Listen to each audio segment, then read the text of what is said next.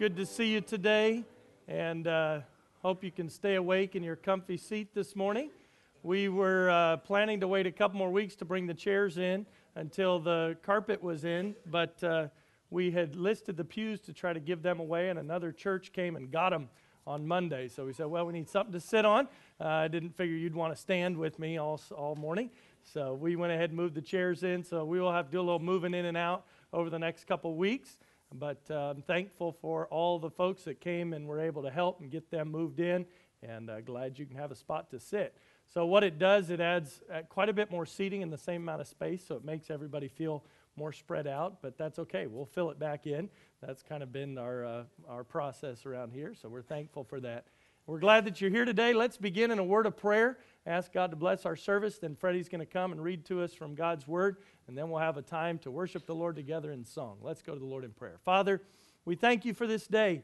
It is good to give thanks unto the Lord, to sing praise unto the Most High. Lord, it is good to be together and to worship you on this Lord's day as we are celebrating the resurrection of Jesus Christ from the dead. Lord, it gives us a reason to gather, a reason to rejoice, and most importantly, gives us the hope of eternal life because our Savior had power over sin and over death, and He offers that same gift to all who will trust in Him. Lord, if there's somebody here today that doesn't know you as their Savior, I pray that today would be the day that they would put their faith in you and trust in you for salvation.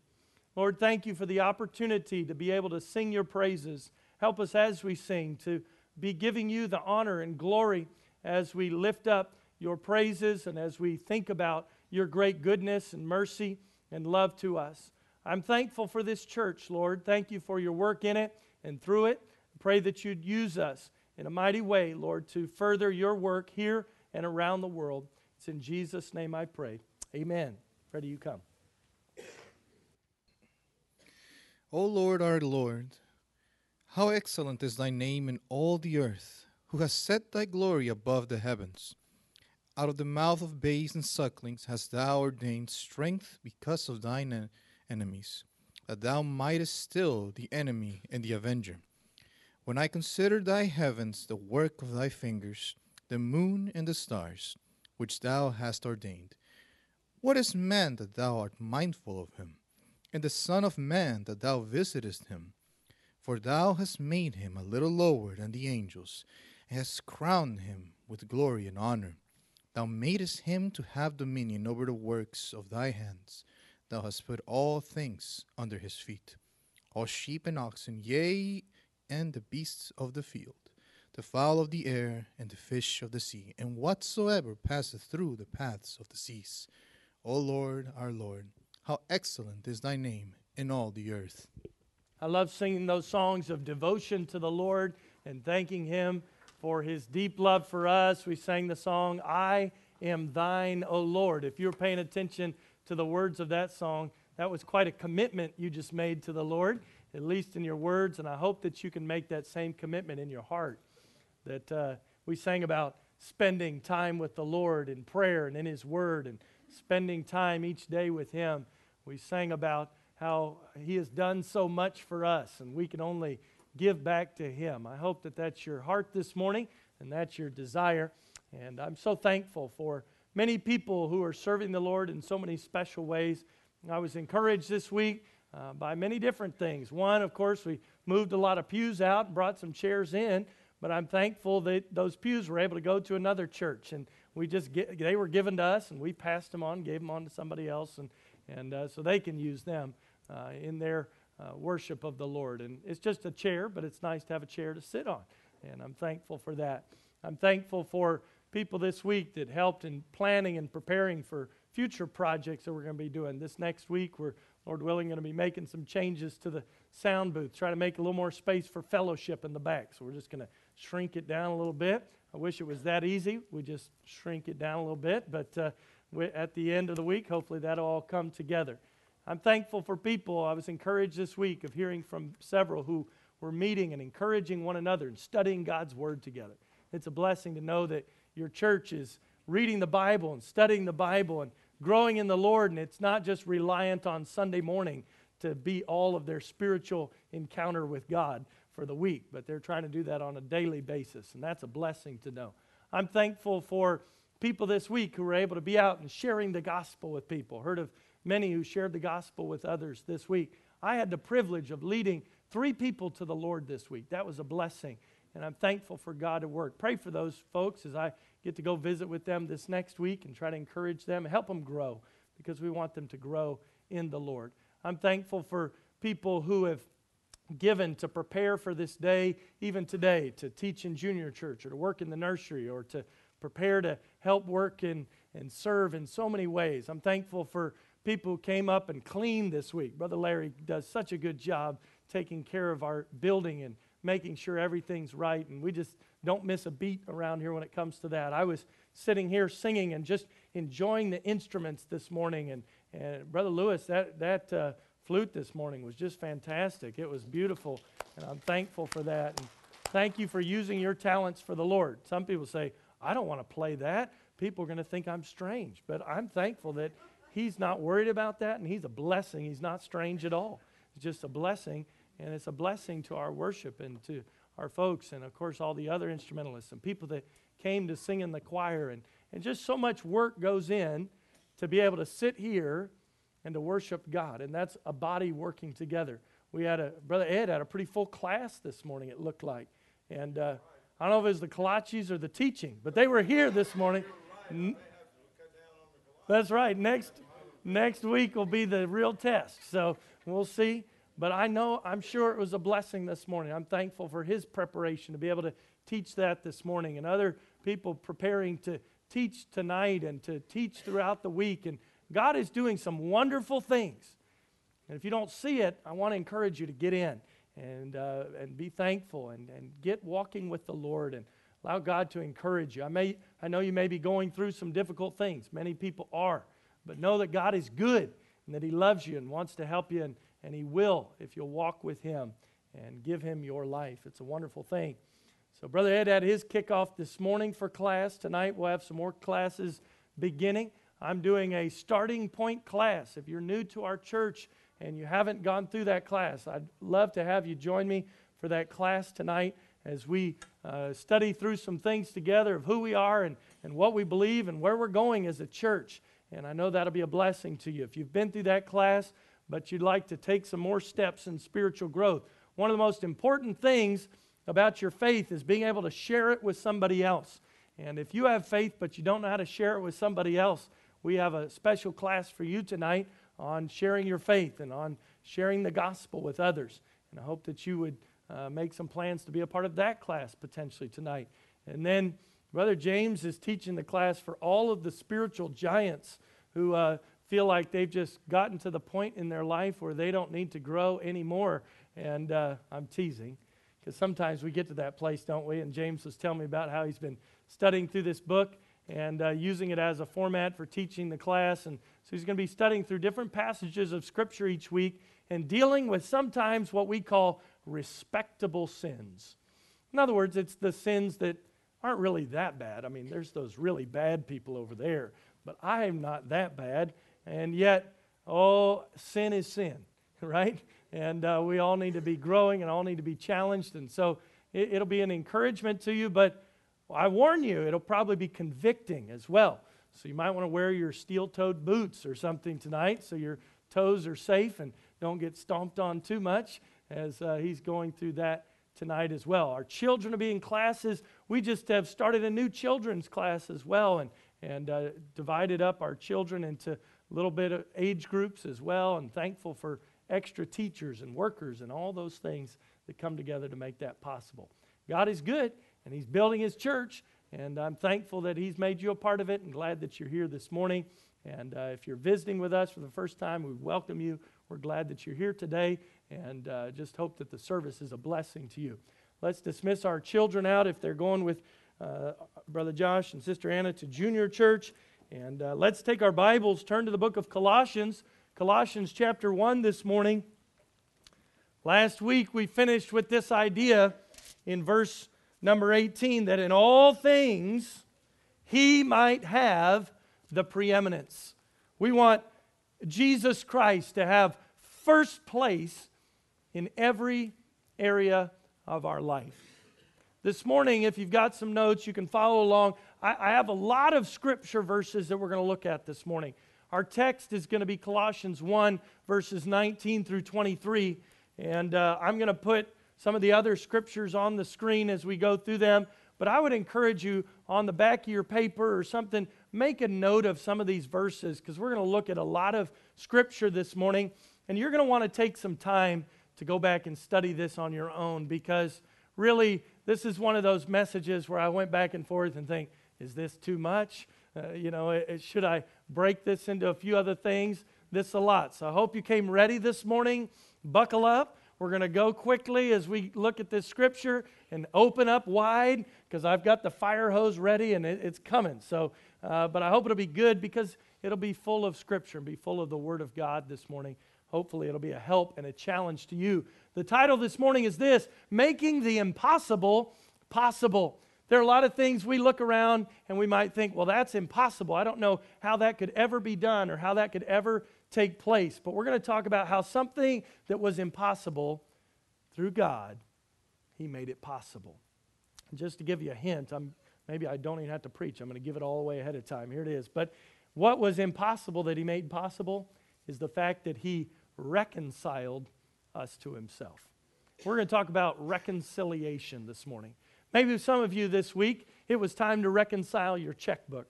And uh, you pulled that out and, and you were reconciling. You had your receipts and you were making sure that everything matched up with your bank statement and everything looked like it needed to look.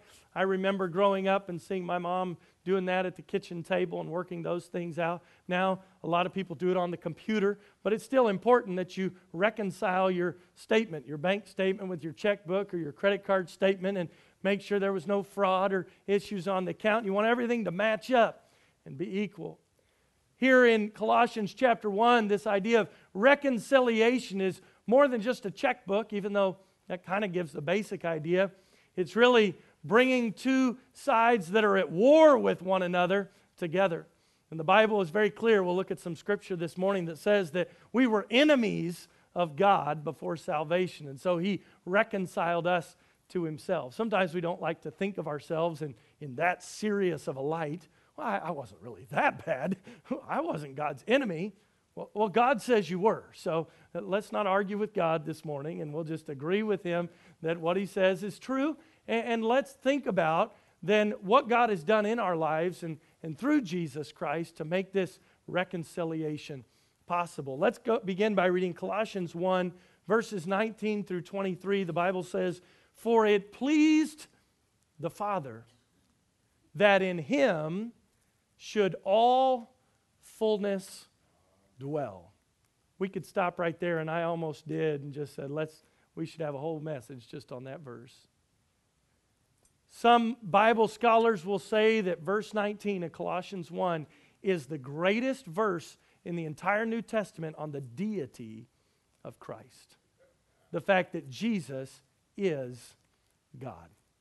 It pleased the Father, that's God the Father, that in Him, that's Jesus, should all fullness dwell. In other words, all of God is in Jesus Christ because Jesus is completely God.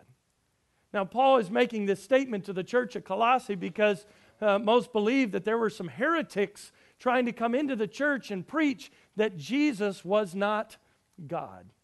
I think you're going to see this morning why it's so important that Jesus was God. But you're also going to see why it was incredibly important that Jesus was also man. The God man. Jesus Christ, fully God and fully man. How does this work together? Uh, why does it matter? You'll see that in Colossians 1 19 through 23 this morning.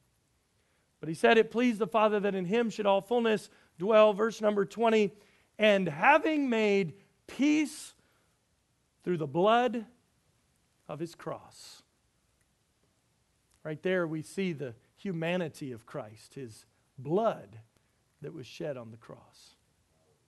By him, here's our word, to reconcile all things to himself. By him, I say, whether they be things in earth or things in heaven. That's not the only time that word is used, though. You'll see it again here in the next verse. Look at verse 21. And you that were sometime alienated, here it is, and enemies in your mind by wicked works. God says we were his enemies. Yet now hath he reconciled in the body of his flesh through death to present you holy and unblameable and unreprovable in his sight. Notice verse 23 because there's some question about what this is referring to, and I think it's very clear, but I want to take some time on this at the end of the message. Verse 23 If ye continue in the faith, grounded and settled, and be not moved away from the hope of the gospel, which ye have heard, and which was preached to every creature which is under heaven, whereof I, Paul, am made a minister. This word to reconcile, this verb here is the idea of bringing two warring parties back together again. Even in the ancient Greek days, and it's used in today's language as well, to reconcile also is used in the idea of a marriage that's broken up and a husband and wife are going different directions, maybe headed towards divorce, and we say they reconciled.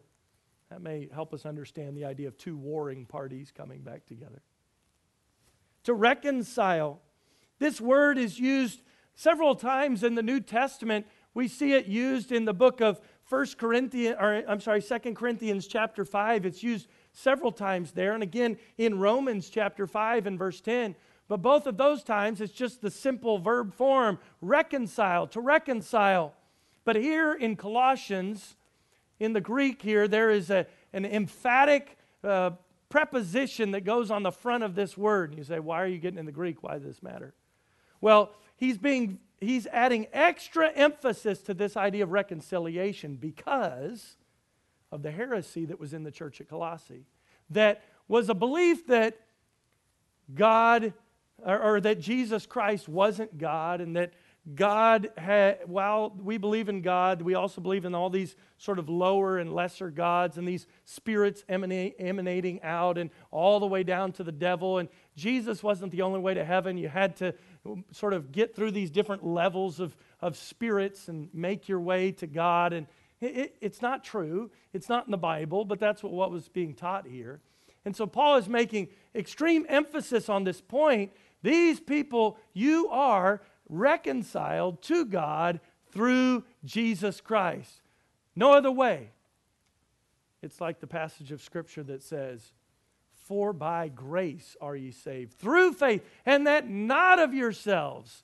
It is the gift of God, not of works, lest any man should boast. He's putting emphasis on this reconciliation here. He's saying that total, complete, absolute reconciliation comes through Jesus Christ and Jesus Christ alone. For in him, verse 19 says, should all fullness dwell. He's God, and he is able only and without any other assistance to reconcile men to God. It says he made peace by the blood of his cross, by him to reconcile all things to himself. This passage is a wonderful passage on the gospel, on the salvation that we have through Jesus Christ. In the New Testament, there are five different words that are often used to describe the gospel. And these five different words describe different aspects of how the gospel works. Let me just give you these. It's not in your notes, just by way of introduction. One term that's used in the New Testament is the term justification justification. Justification speaks of the sinner who stands before God as the accused and is declared righteous. God, the righteous judge, says, You are righteous. Another word that's used in the New Testament uh, that speaks of our salvation is the word redemption. Redemption. The sinner stands before God as a slave and is granted freedom as a ransom. That's redemption. I'm thankful for the redemption that we have through his blood, even the forgiveness of sins. He paid our ransom, he redeemed us. A third word that's used in the New Testament to describe salvation is forgiveness. Forgiveness. The sinner stands before God as a debtor, and the debt has been paid or forgotten. That's forgiveness. We have a debt, a debt of sin that we could never repay. The Bible says the wages of sin is death. But He offers forgiveness, He forgives the debt. But the gift of God is eternal life through Jesus Christ our Lord. The word we're going to focus on this morning, the fourth word that the New Testament uses to describe salvation is reconciliation. Reconciliation. This is the, the sinner who stands before God as an enemy and becomes a friend. Peace with God is made. And the fifth word or idea that's used in the New Testament to describe salvation is that of sonship or adoption. It speaks of how we've been adopted as sons and daughters. The sinner stands before God as a stranger and is made his child, made his son or daughter. Forgiveness deals with the fruit, the sins of our lives. He forgives them. Redemption deals with the root. That's, that's the condition of our nature.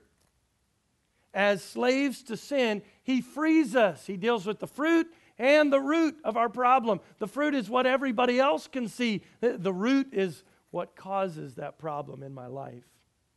Reconciliation deals with our condition. We became his friends. We now enjoy fellowship. We were his enemies, now we're friends. Adoption deals with our position. He makes us heirs and joint heirs with Jesus Christ. All together, this spells justification fruit and root, condition, position. When you got saved, everything was taken care of. He took care of your fruit, He took care of your root, He took care of your condition, and He took care of your position. Now, some of you say, well, that was a lot. Well, you just got a whole semester's worth of seminary soteriology in about five minutes.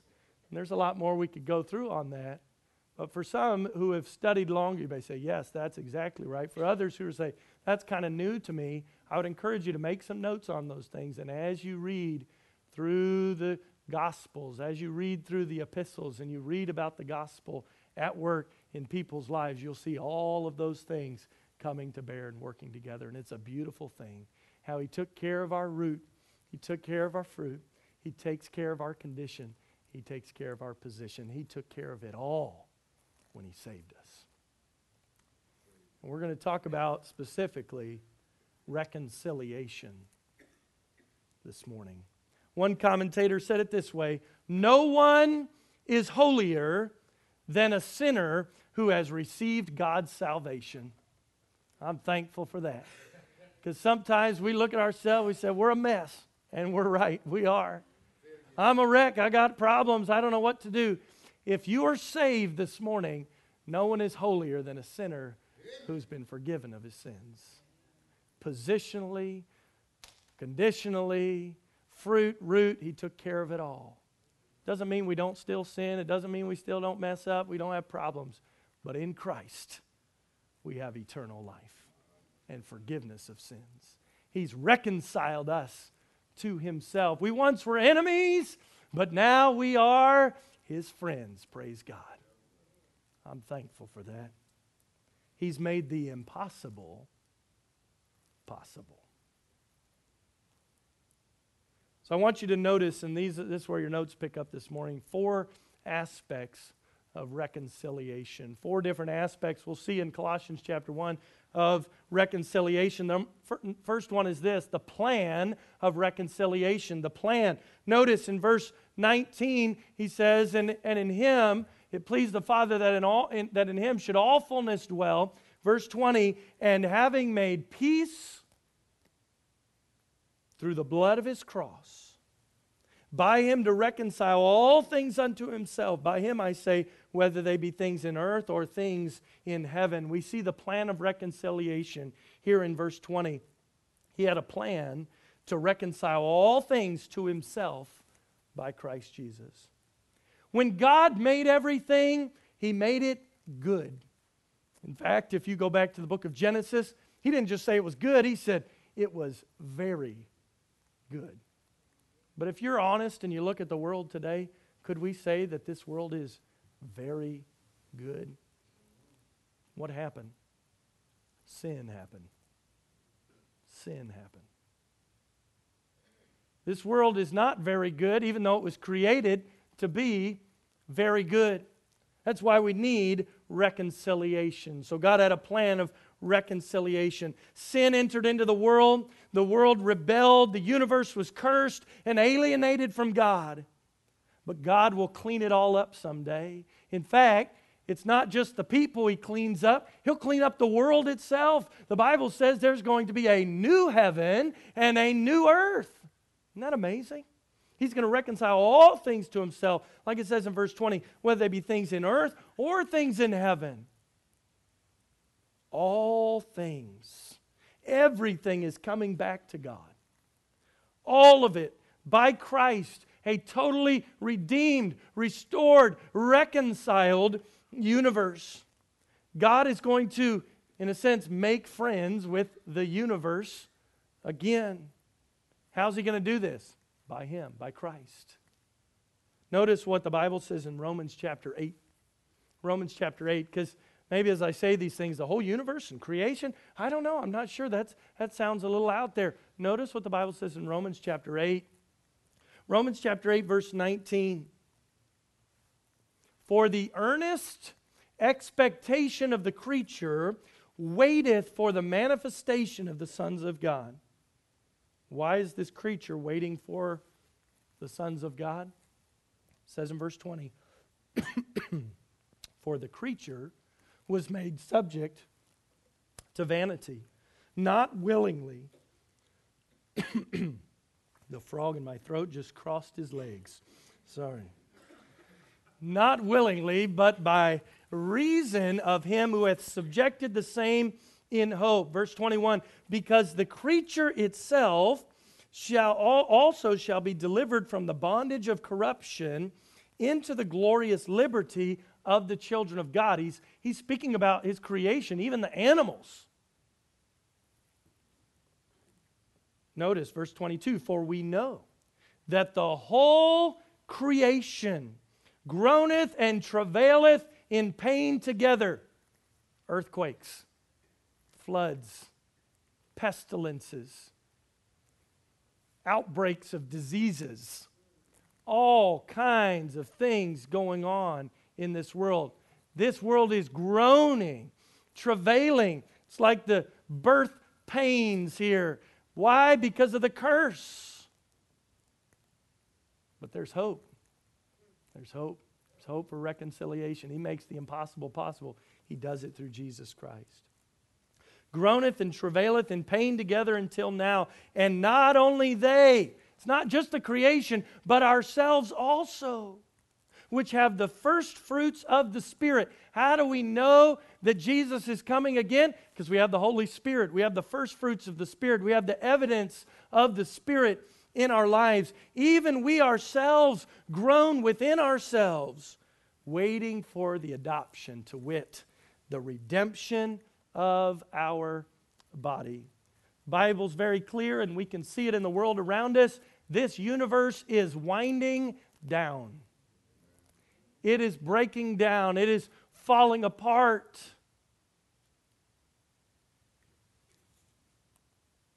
This whole universe is waiting to be restored by God. Ephesians 1, verse 10 says it this way that in the dispensation of the fullness of times, he might gather together in one all things in Christ, both which are in heaven and which are on earth, even in him. All things.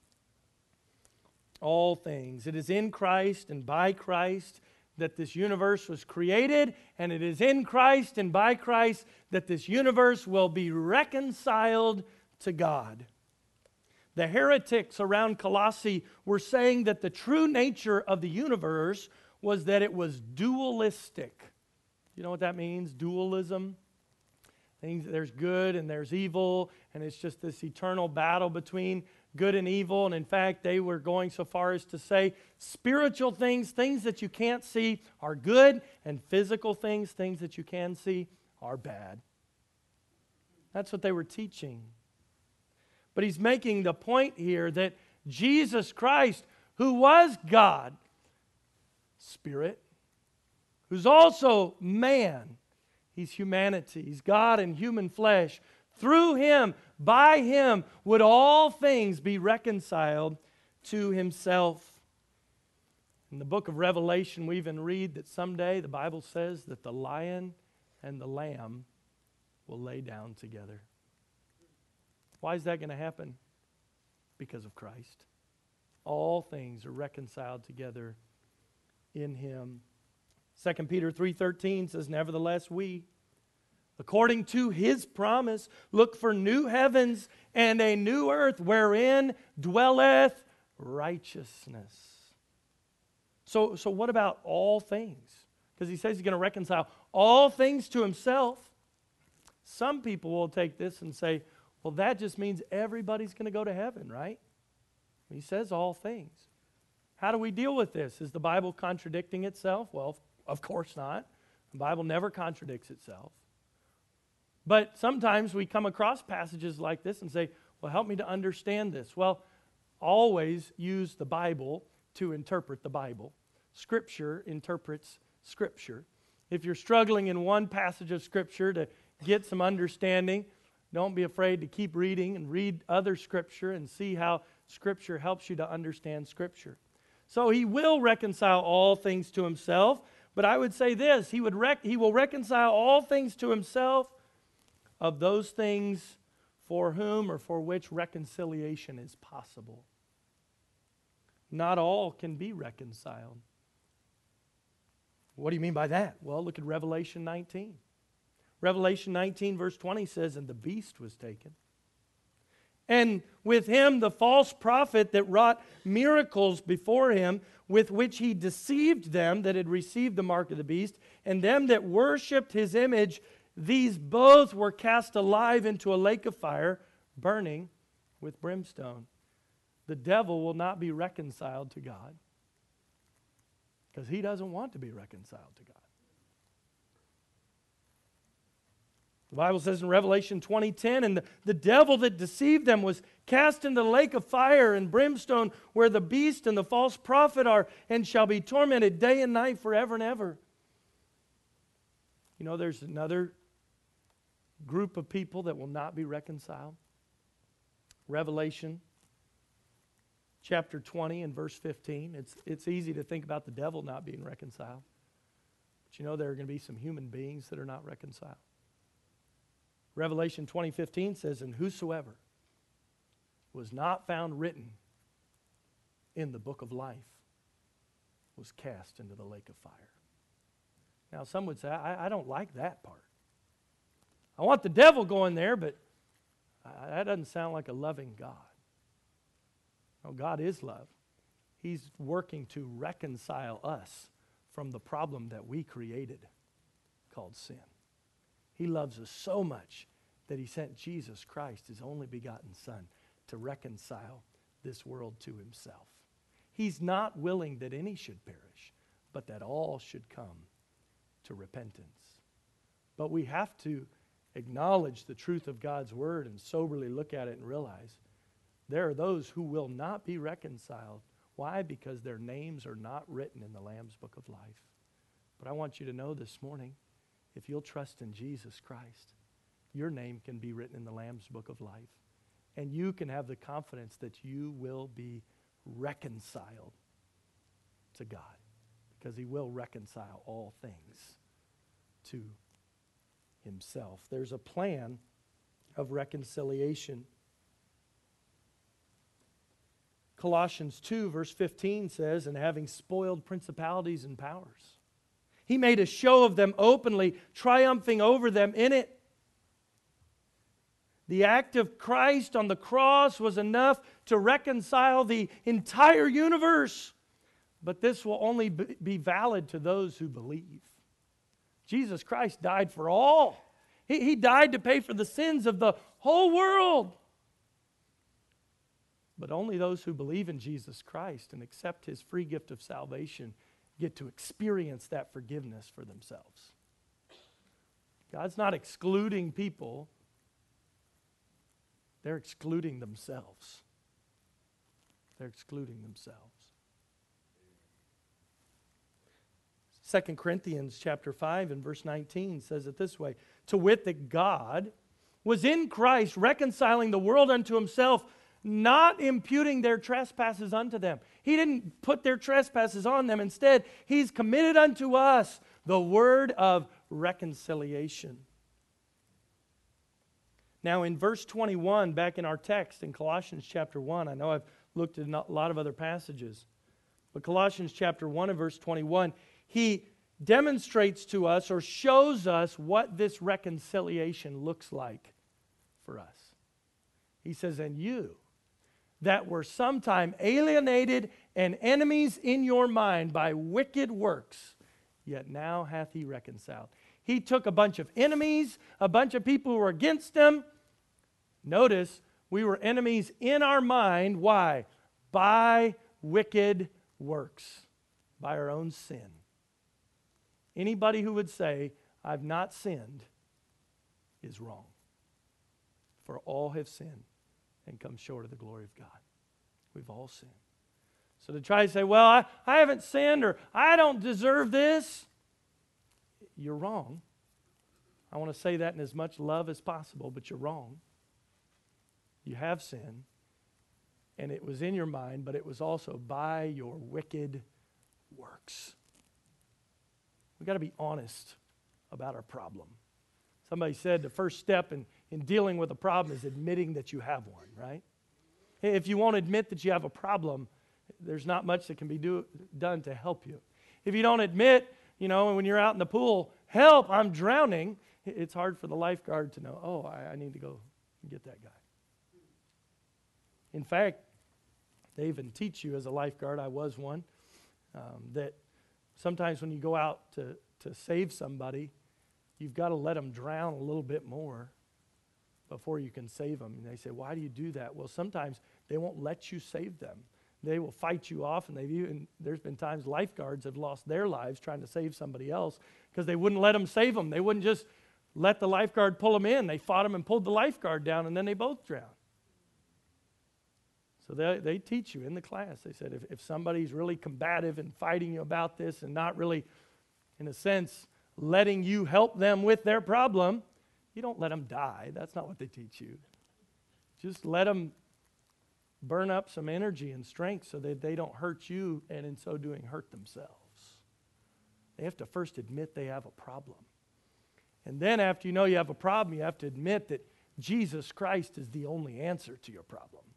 Just like that person in the pool, they may be drowning, they know they have a problem, but until they will relax and let the lifeguard save them, the lifeguard can't do anything for them. Why? Because some people admit they have a problem, but then they try to solve it in their own strength. When you're drowning in a pool or out in the ocean or somewhere else, you're beyond doing it in your own strength at that point. You need somebody else to come in and save you. And the reality is, is this spiritually speaking, we are all unable to save ourselves. We're beyond help. The Bible says we're already dead. We're dead in our sin. If anybody needs saving, it's a dead person. And he comes in and he gives us eternal life. We've got to admit we've got a problem. And we've got to admit that Jesus is the answer to the problem. Because there are a lot of people today who will take that first step and at least admit they have a problem, but then they try to solve it in their own way, don't they? Well, how are you going to get to heaven? Well, I go to church. Well, that's good. There's going to be a lot of church members that don't go to heaven if they're not trusting in Jesus Christ. Going to church is a good thing, but it's not good enough to get you to heaven. There's nothing good that you can do to get yourself to You can't do enough good. I've talked to other people, well, I, am just trying to be a good person. I've done a lot more good things than bad things. Okay, that's, that's nice. That's good. Glad for you. I'm glad that you're not a terrorist. I'm glad you haven't robbed any banks. I'm glad that you haven't killed anybody. But unfortunately, that's not good enough. What do you mean it's not good enough? The Bible says even our righteousness is as filthy rags. You can't do enough good. It's only by Jesus Christ, his reconciliation through his death on the cross, that we can be brought into fellowship and be friends with God.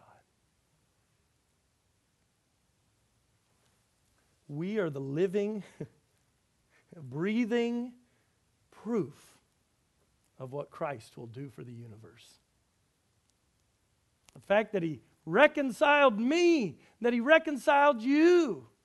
If you're saved here this morning, your testimony is proof to a lost and dying world that God saves sinners. Paul said it this way, and such were some of you. He, he gives a list of all these sins and talks about all their problems, and he, and he says, and such were some of you. Some of you used to be there. Wicked people. As Christians, let us not forget what Jesus Christ has done for us and continues to do for us to reconcile us to God. Because our testimony is a testimony of what God can do for somebody else. How sad it is for someone who claims to be a Christian to not live like a child of God. Because in effect, they're saying to the world around them, Yeah, he reconciled me, but he didn't really do that good of a job.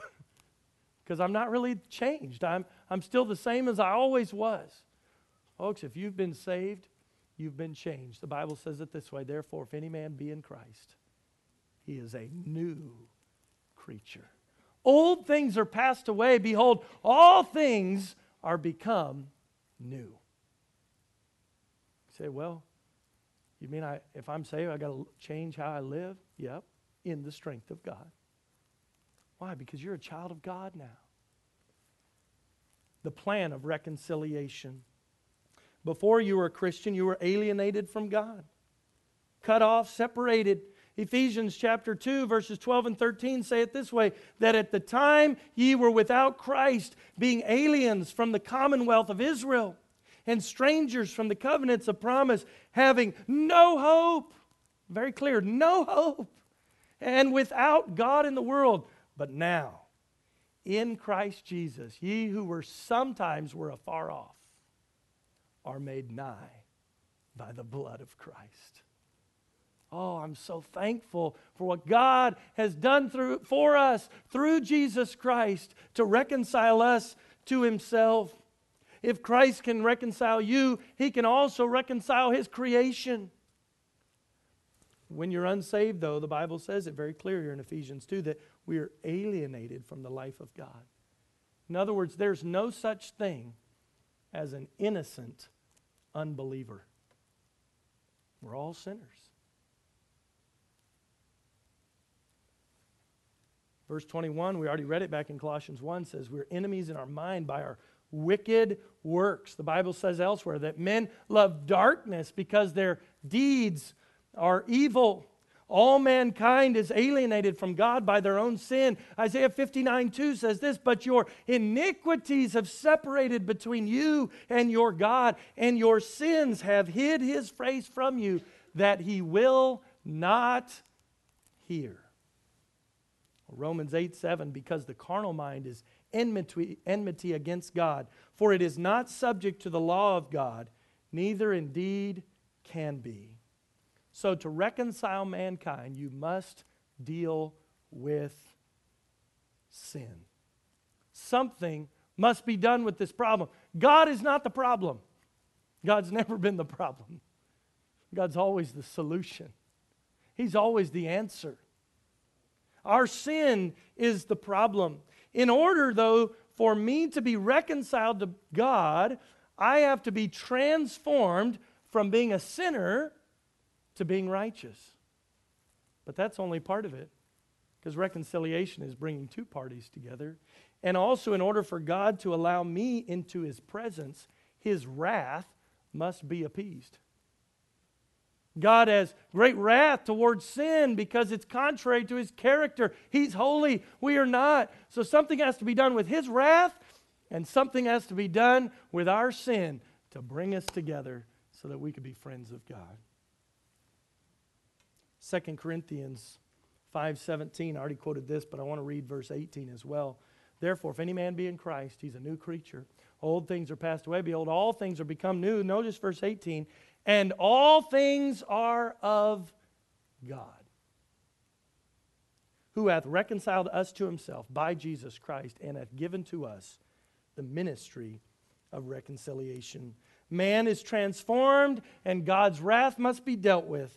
How can both of these things be accomplished? The fact that I'm a sinner and the fact that God hates my sin. We know that the Bible teaches that sin requires punishment. So we must remove the sin of man and appease the wrath of a holy God. That's a problem. That's impossible, except for God, but God. He takes the impossible and makes it possible.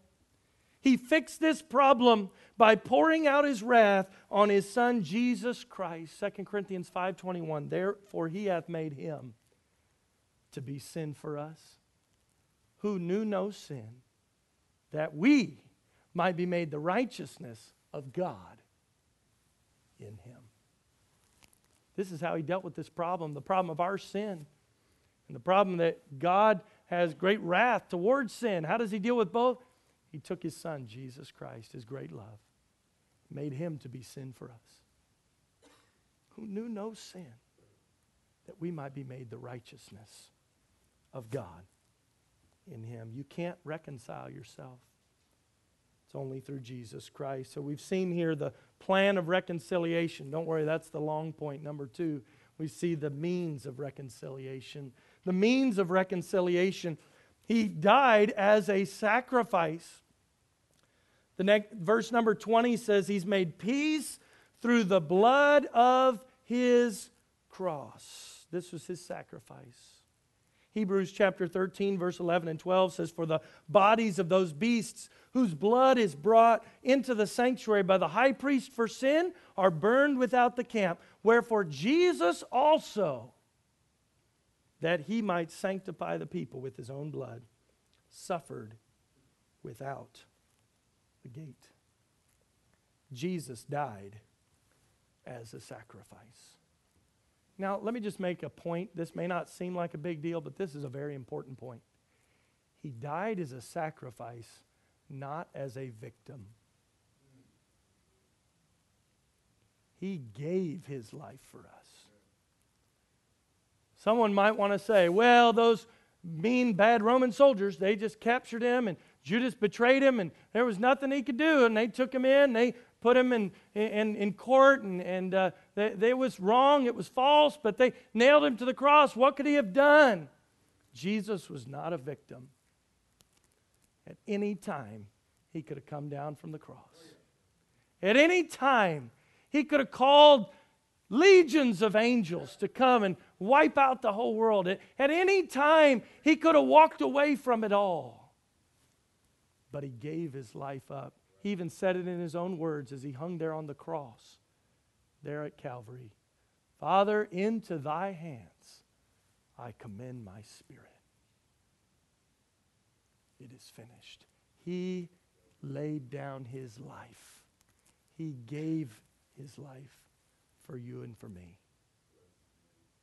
He didn't die as a victim, he died as a willing sacrifice says there in verse 21, his, I'm sorry, verse 20, having made peace through the blood of his cross. This is not to deny the fact that he did bleed. This is not to deny the fact that he shed his blood. This is not to deny the importance of his blood that was shed on the cross. Rather, it's to help us understand what it really means. His blood was the sacrificial death of the final Lamb, the Lamb of God that taketh away the sins of the world. He died as a sacrifice, but he also died as a substitute. a substitute. That's important for reconciliation. He gave his life as a sacrifice, as a ransom for many. But he also died as a substitute in the body of his flesh through death. He died as a perfect sin substitute. He died as a man and he died for mankind. He died in our place. God has been appeased and I have been transformed because a man died for mankind, but it was the Son of God, God in human flesh, who died. The perfect sacrifice and the perfect substitute on the cross for our sins.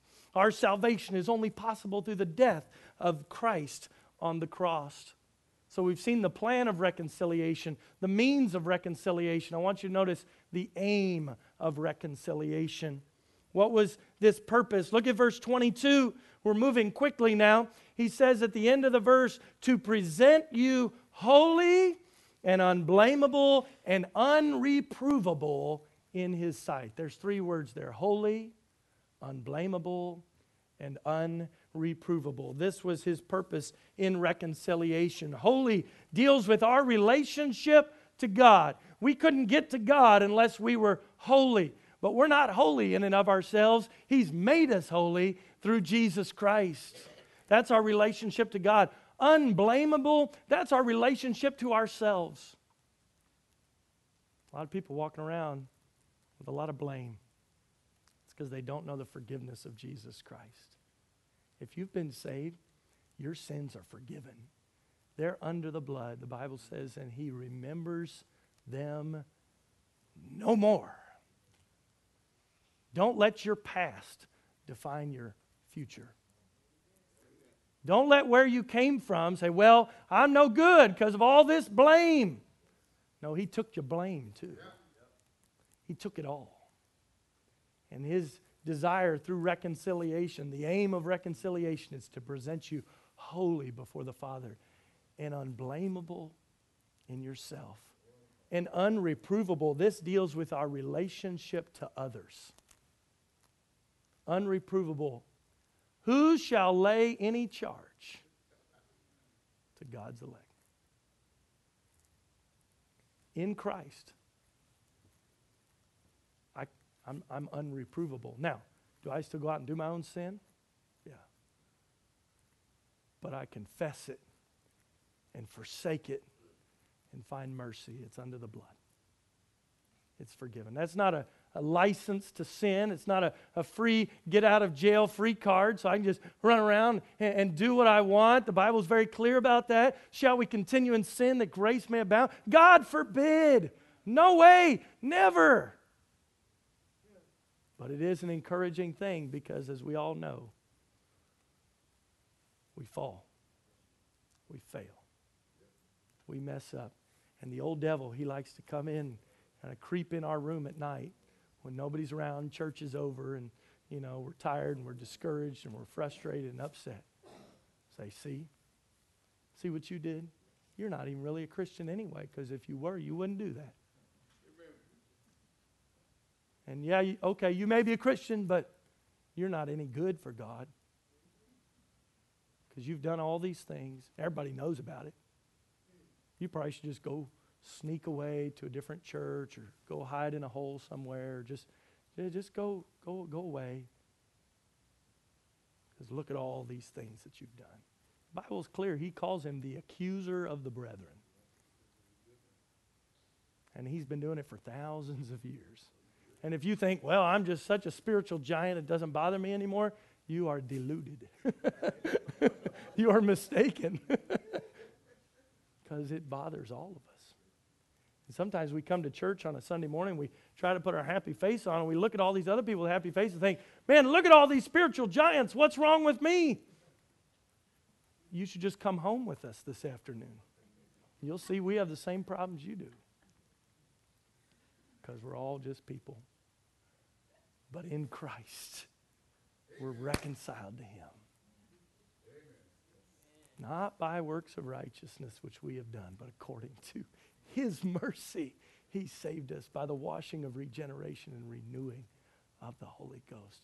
Oh, reconciliation is such a, a wonderful doctrine, such a wonderful truth, such a wonderful thing to think deeply about this morning because it's this reconciliation that reminds us that He is presenting us holy in His sight, that we are unblameable, that we are unreprovable in Christ, not in ourselves, but according to what He has done.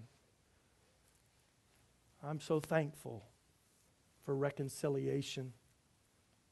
I like how the Bible says it in Romans 8 and verse 1 there is therefore now no condemnation to them which are in Christ Jesus, who walk not after the flesh, but after the Spirit. And I already referenced this verse, but verse 33 of the same chapter in Romans 8 Who shall lay anything to the charge of God's elect? It is God that justifieth. People think, well, I'm just going to do enough good stuff and God will like me. No, oh, it's God that justifies. That's why you feel so beat down all the time because you're trying to do it in your own strength. You're not strong enough. We need the Lord. I mean, think about this. How, how arrogant would it be if somebody walked in this morning, if I walked into church this morning and I said, Good morning. My name's Pastor Will. I am holy, unblameable, and unreprovable this morning. You would look at me and say, What a nut, what a jerk. Let's go find another church. He can have all of his new seats and there'll be nobody in them.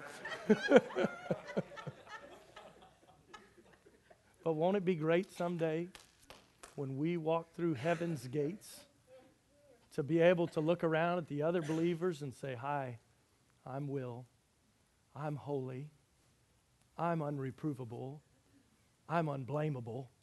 Finally, in Christ. It's coming. It's coming. Heaven's going to be a wonderful place. It's going to be a wonderful place. And I think it's important that we live in the reality of heaven every day. Somebody said, Well, don't be so heavenly minded that you're of no earthly good. I, I kind of understand what somebody means by that, but if we don't understand the aim of this, where we're going, where we're headed, eh, this whole life just feels kind of useless, doesn't it? But He's put us here because He has a purpose for us and a plan for our life. We're about to get to that. Number four is our last big point. We have the evidence of reconciliation. And that's what verse 23 is about in Colossians 1. The evidence. How, how do you know it's happening? How do you know that God is at work in your life? Verse 23 if you turned your Bible somewhere else, go back to Colossians 1. He says, If you, if ye continue in the faith, grounded and settled, and be not moved away from the hope of the gospel which ye have heard, and which was preached to every creature which is under heaven, whereof I, Paul, am made a minister. How do you know reconciliation is at work in your life?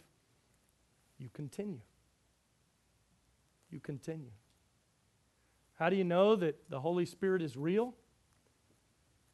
You feel Him working in your heart, giving you direction and help. I know what it's like, and you probably do too. There's times you say, I don't know, I, I don't feel it, I, I don't see it, I'm struggling. So that's when I continue in obedience to what God's Word says. Get my Bible out, say, God, I need you. Speak to me through your word. I know you can. I, things have been a struggle lately. It, it feels like it's quiet. I don't know. Uh, God, have you left me? No, God never leaves anybody. We leave God sometimes. Somebody said it this way if, if, if you feel like you've lost God, just go back to where you left him because that's where he still is. He, he hasn't moved, he doesn't change. But we get out our Bible and we say, God, what am I supposed to do? How am I supposed to live? What choices should I make in this situation? That's why he's given us his word. And the Bible says he's given us all things that pertain to life and godliness in his word. I'm not talking about just living out your faith based on your feeling. Because if you do that, it's like a roller coaster ride and it's no fun at all. You'll be sick to your stomach most of the time. Now, sometimes the feeling is really good, sometimes it's not. But it's building your faith on the fact of God's word and what he says. If ye continue in the faith, grounded, that's an idea of being firmly rooted, attached to the ground. If you've ever worked with electricity, you know the importance of having a good ground. If you have a loose ground, it can cause all kinds of problems. Firmly grounded, settled. That's one of the reasons we encourage people to get together and study God's Word together. In fact, surprise, surprise, the title of the book is Continue. I wonder why. Because maybe we need to continue. That's the evidence of salvation in our life and the process of reconciliation taking place is that we continue. This is not speaking about that you can lose your salvation or that it can be lost. He's just saying that if you want to experience the evidence of reconciliation in your life, you will continue in the faith. If you're not continuing in the faith this morning, you're going to be struggling spiritually. It's just, just simple as that. If you're not rooted and or settled and grounded, it's going to be a struggle. It's a struggle anyway, right? But if you take God's word out of it, if you stop praying, if you stop walking with the Lord, you've moved away from your Father. Little children far away from their parents, things don't generally end up too well. I need to be back close to daddy, where it's safe and secure, and they feel his loving arms around him, feel his comfort, his love, and his encouragement. This is how we know the evidence of reconciliation. James says it this way in the book of James that we are to be doers of the word and not hearers only. 1 John 2:19 even goes as far as to say this, they went out from us, but they were not of us. For if they had been of us, they would have no doubt continued with us. But they went out that they might be made manifest that they were not all of us. What he's saying here is there will be some that may walk away from the faith entirely. He's saying perhaps they never had the faith in the first place. And it just became clear to everybody else that they never had it. 1 John 2:24 says let that therefore abide in you that which ye have heard from the beginning in that which ye have heard from the beginning shall remain in you. Ye shall also continue in the son and in the father. This idea is repeated many times over and over in scripture. If you're truly saved you will continue. You will continue. And if you're struggling with that this morning well how, how, what, what have i done reconfirm your commitment to the lord Ask Him to forgive you of your sin. If you're not sure if you're of your salvation, make that sure this morning and then exercise that confidence by continuing in the faith. Don't be ashamed. The devil loves to come around people and shame them. Yeah, see, you prayed that prayer when you were a little child and you told everybody you're a Christian. You came up and got baptized. And now you haven't been living for the Lord. And, and so you should just keep in it because if you were really saved, you would lived differently. And people go round and round and round and those kind of things in their mind. Folks, don't just trust in some prayer. Don't just trust in, well, I think my mom told me one time that I did this or this happened. Know that you know that you know that you have eternal life. Let it be real in your heart and your life and continue in it. And if you haven't been continuing as faithfully as you should, Ask God to forgive you. Confess your sin. He's faithful and just to forgive you and cleanse you from all unrighteousness.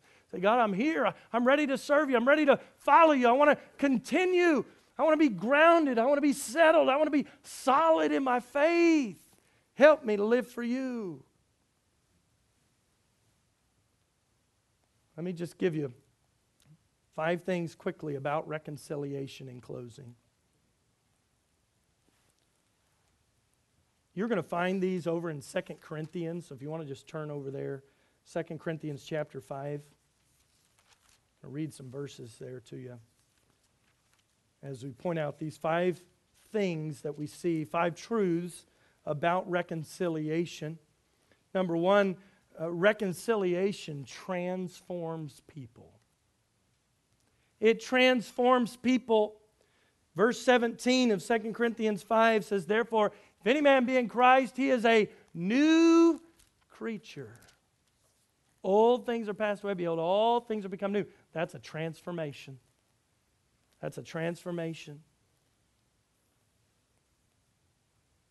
Look down at verse 21. It says, For verse uh, of 2 Corinthians 5 For he hath made him to be sin for us, who knew no sin, that we might be made the righteousness of God in him. Not only does reconciliation transform people, it also appeases God's wrath. It deals with the problem of God's wrath. We are made the righteousness of God in him. The third thing we see about reconciliation is that it comes through Christ. Look at verse 18. It says, In all things are of God who hath reconciled us to himself by Jesus Christ. Notice verse 19. To wit, that God was in Christ, reconciling the world unto himself, not imputing their trespasses unto them, and hath committed unto us the word of reconciliation. Reconciliation comes through Christ, but I'm so thankful for this next one. Reconciliation is for anybody. Nobody's beyond the reach of an almighty God. We look at people sometimes and go, well, I think they're so far gone. I don't know if there's any hope for them. Reconciliation is for anybody. Notice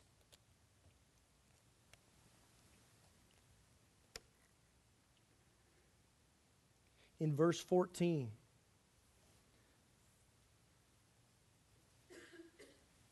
He says, For the love of Christ constraineth us, because we thus judge if that if one died for all, then we're all dead. Notice all were dead, but notice he died for all. Reconciliation is for anybody. It's for anybody. I'm so thankful it was for this buddy. And I'm thankful that his reconciliation is good enough for all of you and for all this world. It's for anybody. Oh, that ought to motivate us, shouldn't it? To go tell everybody about somebody who can save anybody. I'm so thankful for it. And in fact, we see that. That's our final thing this morning. Reconciliation is something God does for us through Christ Jesus, but it is our ministry. He's given it to us. He didn't just say, All right, uh, we've reconciled you together and uh, you and God, and so now everything's good with you and God, so go on about your business. No. Say, well, that sounds like a good point, but here, let's look at it in the Bible, because we like to have Bible reasons for what we do, don't we? Verse 18 All things are of God who hath reconciled us to himself by Jesus Christ here it is, and hath given to us the ministry of reconciliation. You know, it's a gift from God to be able to tell somebody else about Jesus and lead them to Christ. That's a gift from God. I think God's powerful enough. If He had wanted to come up with a different way to save people, He could. He could have just gone around, kind of picked them out.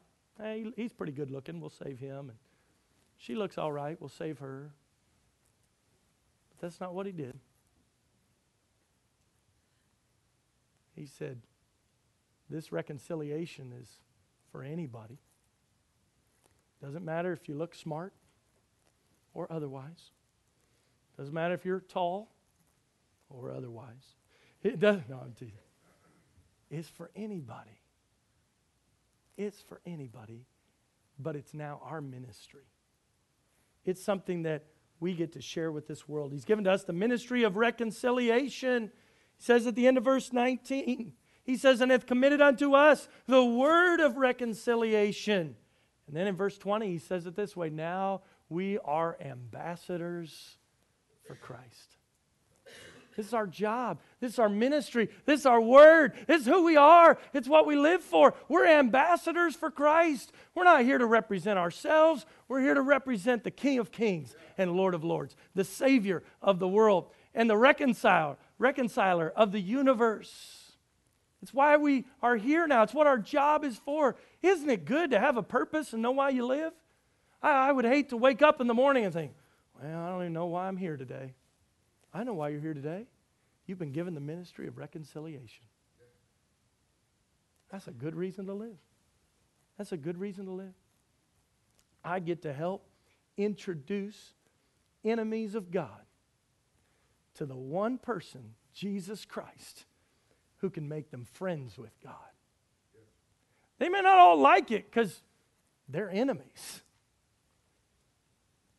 But I believe this world is full of people, too, that are just tired of fighting and they're looking for some hope and some answers. And they need somebody to go tell them. Say, I'll be an ambassador. I'll carry out the ministry of reconciliation. He's given it to me, it's a gift. But I, like any gift, you got to take it and use it, right? All of us have Christmas presents that somebody gave us. I don't know what to do with this. And we gave it to somebody else, and we threw it away, we put it at Goodwill. That's a bad thing. Be careful about that. If you ever go to Goodwill and see something that you gave someone else for Christmas and still has the tag on it, you're going to feel pretty bad about it. Think I worked hard. I, I, I, I thought about this person. I gave them this gift. I think even worse than that is when it shows up at the White Elephant gift exchange at the Christmas party. That's what they thought of my gift. But think about this. I, I, believe God does have feelings. I think the Bible speaks a lot about his feelings. How do you think God feels when we take the great work of reconciliation that he has given to us?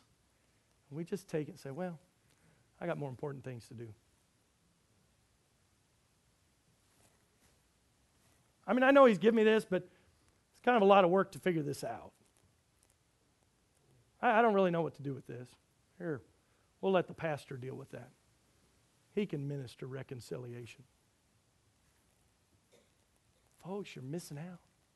You're missing out on the gift this morning. Don't miss out on the gift that is the ministry of reconciliation. I think after being saved, one of the greatest things in all the world is getting to lead somebody else to Christ. Oh, It just is. And I know some people, well, I'm not sure what to say. I don't know how to do it. That's why He's given you the Word, He's given you the Holy Spirit, He's given you your own testimony. Remember, we already talked about that of what God's done in and through you is a testimony to the world.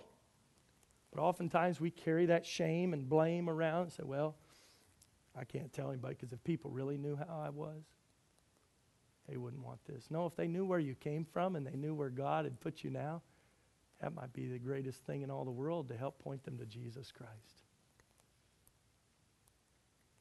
We, we, it's not about focusing on ourselves. It's not like, well, let me tell you, I had the worst story. I was the worst person. You know, I, I did all these horrible things. Sometimes we're like, well, I, my story is just not that dramatic. I, I don't have that big of an event. Anytime God reconciles somebody to himself is a big event because he took something that was impossible and made it possible. And that's a great story to tell.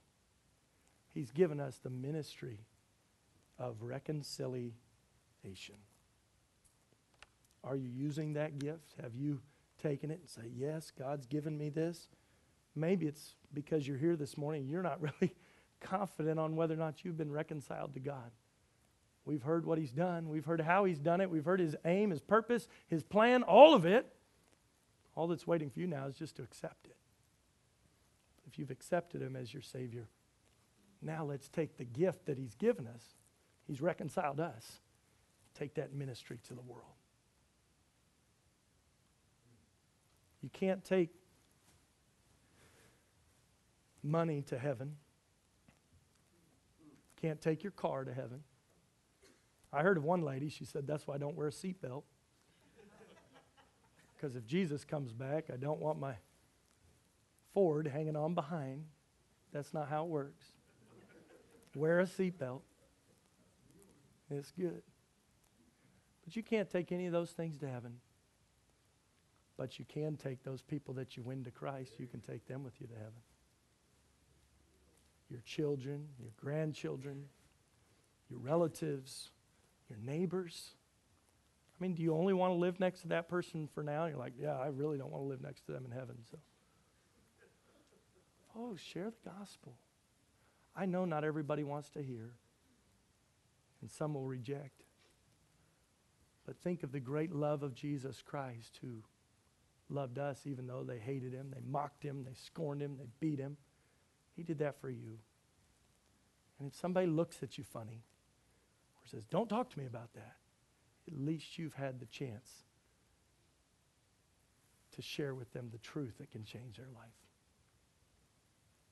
And that's, that's a great, great thing the ministry of reconciliation.